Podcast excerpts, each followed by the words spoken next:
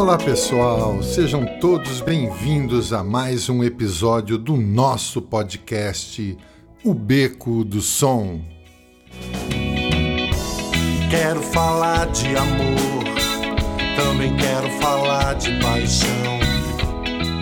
Meu nome é Maurício Miller, sou músico, professor e produtor musical. Este podcast é destinado a todos os músicos e amantes da música. Hoje o tema do nosso episódio será a revolução da tecnologia musical. Esse é um tema bem interessante, pois abrange várias áreas musicais. Como citei em episódios anteriores, meu avô materno, Marcelino Pietrobon, que era maestro, passava as noites escrevendo partituras sob a luz do lampião para poder conseguir apresentar sua banda nos coretos das cidades. Eram tempos difíceis. Já no meu caso, quando queria tocar alguma música, que ouvia no rádio ou nos discos e fitas, tinha de copiar a letra fazendo o próprio arranjo. Mas logo descobri as revistinhas de cifras, chamadas Vigu, de onde podia extrair as músicas já cifradas para o violão, só por conhecer uma ou duas músicas, e depois procurava conhecer as demais. Lembro de ter ouvido uma música no carro do meu tio Donizete Miller, o Detão, e eu fiz ele voltar a fita várias vezes. Cheguei em casa, copiei lembrando de cada verso para depois descobrir os seus acordes. Era a música MDC da minha vida do Raul Seixas. É.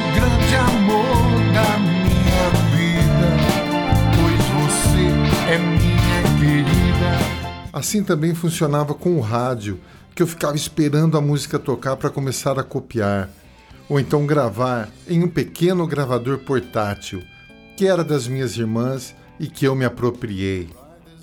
Quem tem mais de 40 anos deve se lembrar das tecnologias dos anos 80. Tínhamos os famosos 3 em 1, que foram o máximo na época, e vieram logo após as vitrolas e gravadores de fitas cassete. Com eles era possível ouvir um disco, algumas estações de rádio já FM e ao mesmo tempo gravar no toca-fitas. Nossa, aquilo era demais.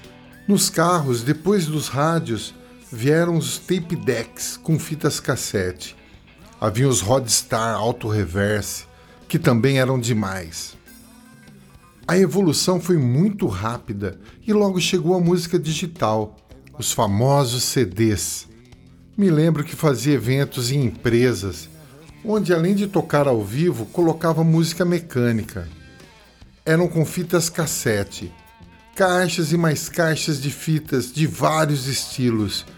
No primeiro dia que levei um aparelho de CD Philips, o presidente da empresa olhou e comentou com o diretor: Olha, ele já usa música digital. Parece piada, não é? Com a chegada dos CDs, ficou mais fácil para se mudar as faixas das músicas.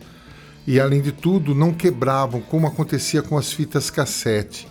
Quanto durex eu usei para remendar as fitas BASF e Sony que eu usava na época.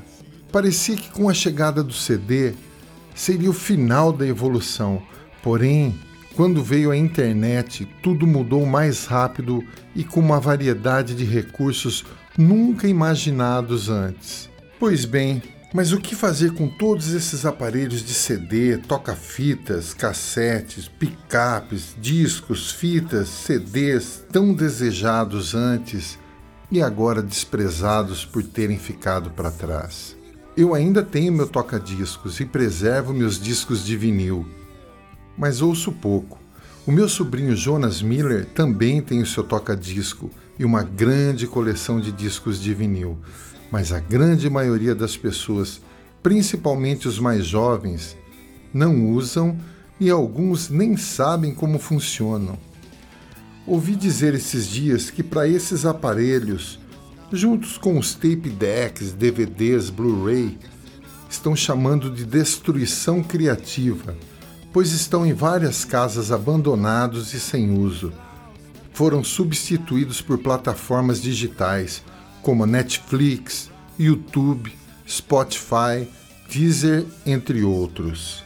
Na TV, eu também me lembro de esperar a semana toda para assistir um programa de música chamado TV2 Pop Show e alguns poucos outros que passavam nas emissoras, só para ver os artistas e bandas tocando sucessos do momento.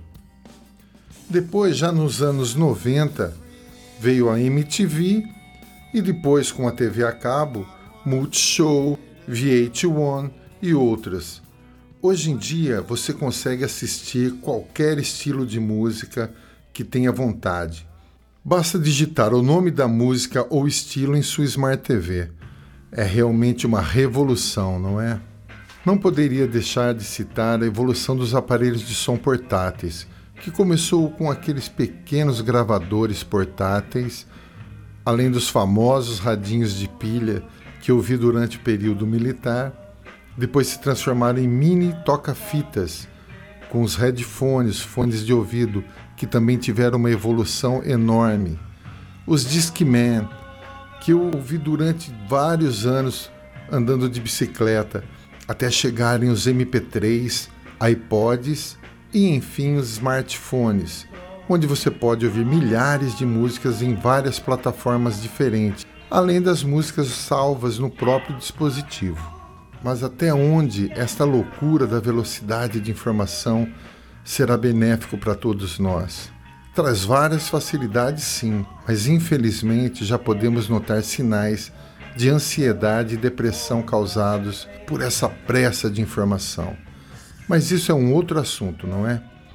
Bem, em termos de gravação, a coisa ficou muito mais prática e fácil também. Antigamente, para se gravar um disco, era preciso, além de muito talento e dinheiro, ir para os grandes centros, onde as grandes gravadoras produziriam seu trabalho. Hoje em dia, na verdade, já há umas duas décadas, a coisa ficou bem mais fácil, porém também perdeu na qualidade e até por que não dizer no talento. Qualquer pessoa com um computador, uma placa de som e um bom microfone consegue fazer uma gravação em seu próprio quarto. Eu gravei a minha primeira banda na década de 80, em um estúdio em Campinas, e foi feito um tape de rolo, com aquela fita tipo a cassete mais grossa. Aí nos anos 90, gravei muitas fitas cassete. Me lembro no começo dos anos 2000, quando gravei o meu primeiro CD com a banda Canapia. Um primo meu o Marcel Beraldo, grande baixista, teve uma banda de rock pesado e ensaiava na casa da minha tia Nancy. E gravaram um CD demo, de demonstração, né? Aí o rapaz que gravou levou o CD e deixou com a minha tia, na casa dela. E no CD estava escrito Demo. Ela ligou para minha mãe, assustada, dizendo: Será que demo é do demônio? Aí o meu primo explicou para ela que não, que era só um CD de demonstração.